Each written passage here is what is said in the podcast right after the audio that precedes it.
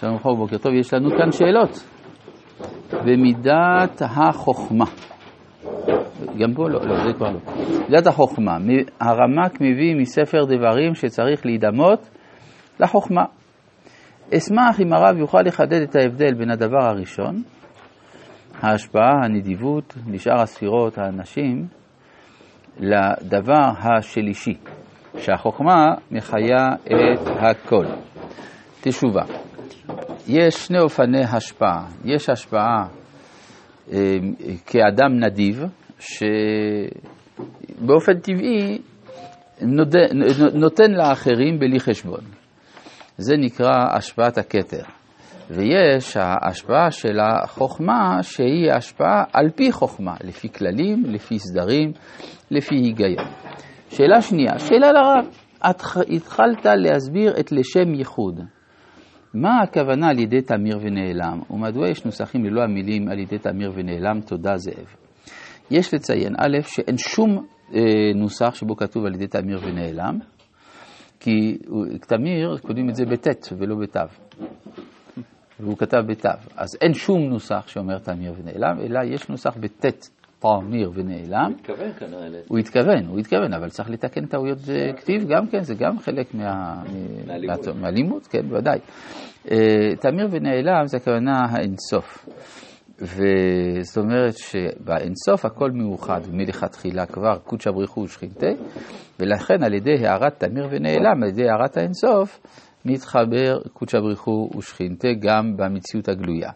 למה יש נוסח, נוסחאות שזה לא כתוב? זה לא שאלה, יש נוסחאות, מה נעשה? טוב, ובכן, אה, אה, זה הנוסח, אגב, של אחינו האשכנזים, אצל הספרדים זה לא נמצא, אבל בסדר, יש כל מיני דברים אחרים. רציתי להגיד, לכן האשכנזים משתמשים בזה הרבה.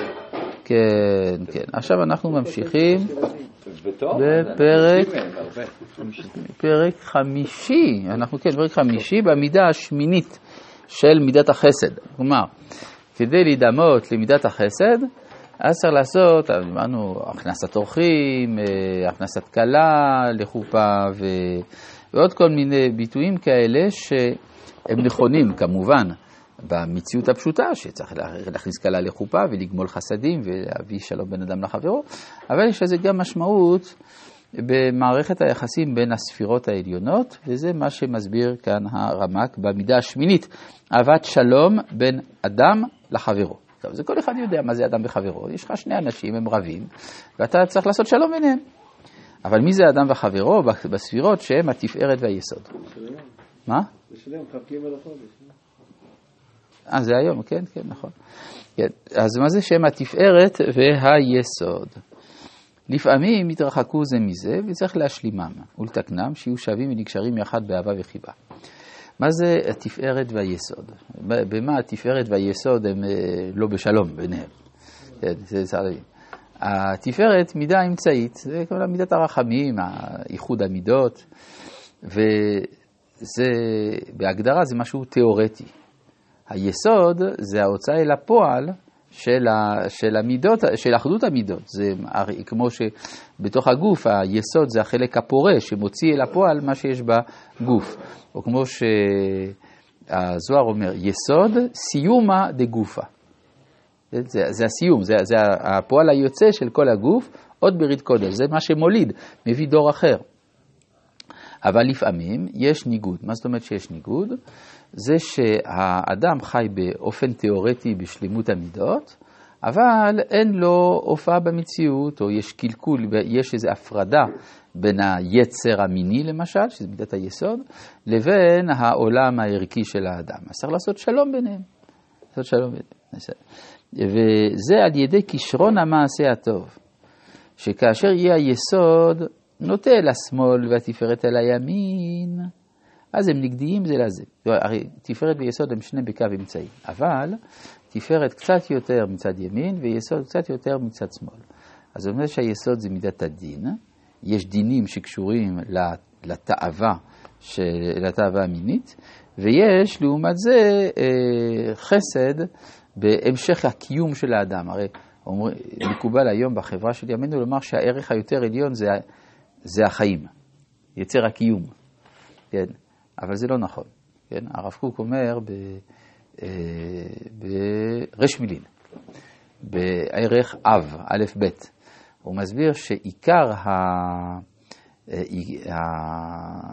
ה... לא היצר, הוא קורא לזה ה... אה, לא זוכר, הערך היותר גדול זה לא עצם הקיום, אלא זה לא, לא יצר החיים, אלא להחיות, לתת חיים. לתת חיים זה יותר גדול מאשר לחיות. וכאשר יש הפרה של האיזון בין, בין ההכרה של ערך החיים לערך של להחיות, אז זה נקרא שהיסוד פונה אל השמאל והתפארת אל הימין. וכאשר האדם מיישב והוא מבין שהחיים זה כדי לתת חיים, אז בעצם הוא עושה שלום בין התפארת לבין היסוד. זה מה שהוא אומר כאן, וזה על ידי כישרון המעשה הטוב, שכאשר יהיה היסוד נוטה אל השמאל והתפארת אל הימין, אז הם נגדיים זה לזה, עד שהיסוד ייטה אל הימין כמוהו. כן, זאת אומרת, מה זה היסוד נוטה אל הימין? שהאדם מבין שהתאווה המינית זה כדי להביא חיים לעולם, ולא לשם סיפוק העינוג העצמי של האדם. כן. ההבדל, מה שאומר הרב קוק, בין לחיות לבין לחיות, כן. זה בעצם אה, ההבדל בין האגואיסטיות לבין הנתינה לאחר. ממש ככה. כן? זה בעצם מתחבר לשיטתו של הרב אשלג, שיש הבדל, ההבדל המהותי במוסר זה בין אם האדם נותן על מנת לקבל או מקבל על מנת לתת. זה כל, ה, זה כל התורה כולה. וכאשר חס ושלום יש איזה פגם של עוון בעולם, אז יש שנאה ונגדיות בין שניהם, ואין ייחוד נקשר בין הספירות כלל. כן, היה כדאי באמת שהחברה אה, בת זמננו תלמד את הדברים האלה, ואז הרבה שאלות של מהות האהבה והיצריות כל, והניגוד בין המוסר לבין הטבע, כל הדברים האלה היו נפתרים. אם היו יודעים לעשות שלום בין התפארת ליסוד. ועל דרך זה יהיה גם כן בין כל שתי ספירות שהן ימין ושמאל. למה רק לה, לה, להתמקד בתפארת ויסוד? חסד וגבורה, נצח ועוד וכולי. כן, בין החוכמה והבינה, או בין החסד והגבורה, או בין הנצח וההוד. כן, הרי חוכמה ימין, בינה שמאל, חסד ימין, גבורה שמאל, נצח ימין, הוד שמאל. צריך להכניס שלום ביניהם. והיינו הבאת של, שלום בין אדם לחברו. אז איך עושים שלום בין החוכמה והבינה? זה נקרא דעת. איך עושים שלום בין חסד וגבורה? תפארת. ואיך עושים שלום בין נצח והוד? יסוד.